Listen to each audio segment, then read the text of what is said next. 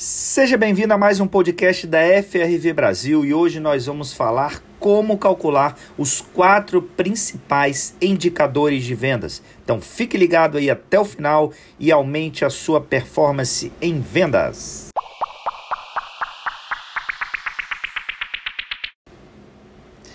Sejam todos bem-vindos. Eu sou Ricardo Badic, o seu especialista em vendas. Eu sou diretor da FRV Brasil, uma empresa especialista em gestão comercial. E hoje eu vou falar como calcular os quatro principais indicadores de vendas. E eu quero iniciar com a seguinte pergunta: por que acompanhar os indicadores de vendas? Além de ajudarem a mensurar os resultados do negócio e estabelecer metas realistas, existem diversas outras vantagens em utilizar indicadores, como, anota aí, orientar o posicionamento estratégico da sua empresa, direcionar o investimento de recurso para os locais corretos, motivar a equipe de vendas e fornecer uma base rica de conhecimento para o time. Porém, sabemos que selecionar os KPIs mais estratégicos para os objetivos da empresa pode ser um desafio até para os gestores mais experientes. Por isso, num programa de desenvolvimento comercial, nossos consultores te ajudam a selecionar os indicadores mais adequados para o seu negócio e te orientar sobre como o acompanhamento deve ser realizado para alcançar melhores resultados. Então, Fique ligado, anote aí, porque nós vamos trazer as dicas como calcular os principais indicadores. Porque, como eu disse, esses indicadores eles são aliados, eles são essenciais para medir os resultados. Os indicadores de vendas ou KPIs, como a gente chama, são índices quantitativos e qualitativos, que ajudam a mensurar os resultados da sua equipe e identificar se os objetivos do negócio estão sendo atingidos. E eles são muito fáceis de utilizar. Então, primeiro, identifique quais são os indicadores mais estratégicos para o seu negócio. Em seguida, estabeleça como eles serão analisados, incluindo valores, periodicidade e etc. E para avaliar os resultados, considere que os valores iguais ou superiores ao esperado são positivos, enquanto os menores devem ser analisados a fundo para que você possa identificar os motivos. Então vamos lá. Primeiro indicador que eu considero essencial para uma área de vendas é o ticket médio. Por quê? O ticket médio é essencial para projetar o crescimento do negócio e ele mensura o valor médio das vendas em um período pré-determinado, como 15 ou 30 dias. Então, como que você calcula o ticket médio? Você pega o faturamento num período pré-determinado e divide pela quantidade de vendas no período pré-determinado. Então, peguei o faturamento em 30 dias e dividi pela quantidade de vendas em 30 dias. O ideal é que o valor obtido pelo ticket médio seja capaz de cobrir os investimentos feitos em prol das conversões, como custo de marketing e vendas. E vendas, né? Aquilo que você gastou para captar o cliente. Então, é, procure saber qual o ticket médio do seu produto ou do seu serviço e veja se ele está cobrindo pelo menos os seus custos de investimento que você fez para prospecção, para impulsionamento, para engajamento da sua rede social. Isso é ideal, que o ticket médio ele cubra né, esses investimentos. Então, como calcular? Faturamento no período pré-determinado dividido pela quantidade de vendas no período pré-determinado.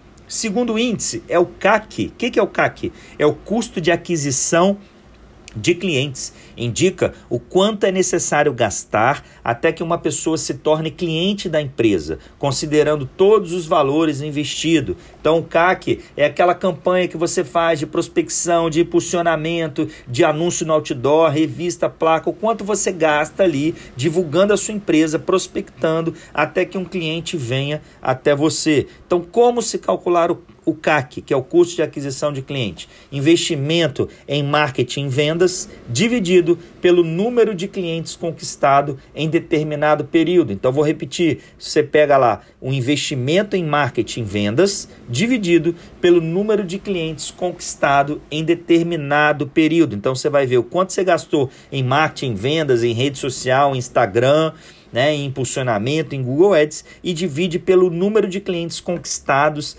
nesse período. Então, eu fiz lá uma campanha e através dessa campanha eu gastei X reais e através dessa campanha vieram Y clientes. Divide o que você gastou pelo número de clientes conquistado e você vai ver o quanto foi o seu custo de aquisição por cliente.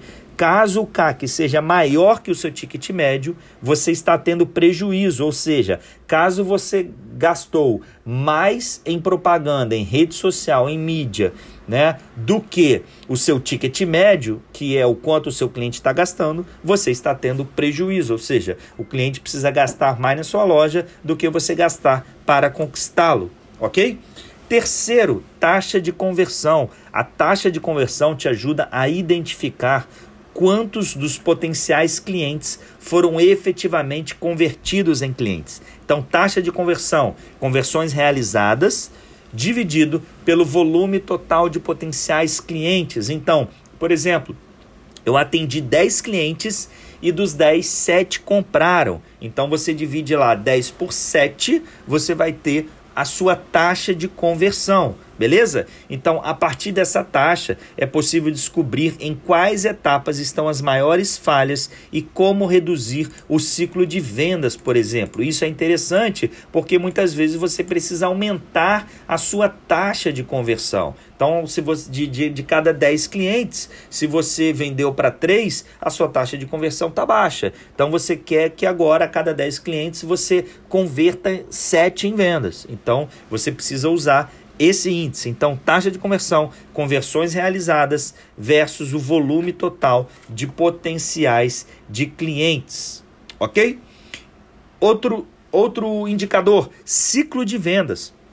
Esse indicador aponta o tempo que uma pessoa demora para se tornar cliente a partir do primeiro contato. Para obtê-lo, basta considerar a quantidade de dias entre prospecção e fechamento da venda. Quanto menor o ciclo de vendas, mais negócios podem ser fechados pela equipe, aumentando o lucro. Ou seja, às vezes você começou lá a fazer prospecção e você analisa que você demorou três meses para fechar a venda com essa pessoa, ou seja, o seu ciclo demorou três meses. Então você está gastando muito tempo com um somente prospect. Você precisa reduzir o seu ciclo de vendas, porque quanto menor o ciclo de vendas, para mais pessoas você vai conseguir é, vender. É por isso que muitas pessoas atendem num tempo mais rápido querem gastar menos tempo possível com o cliente para que ele possa atender mais clientes. Se isso for feito com qualidade, tiver fechamento, não tem problema nenhum. Só não pode ser feito de qualquer maneira. Legal? Então, é, tem mais, tem mais. Deixa eu ver aqui. Mais um indicador que eu vou passar para você. É só isso então. Anote aí essas dicas sobre esses quatro indicadores compartilhe esse podcast, ajude aí seus amigos, seus empresários a vender mais e melhor. Eu sou Ricardo Batic da FRV e até a próxima. Um grande abraço, acesse nossas redes sociais que você vai se atualizar em vendas.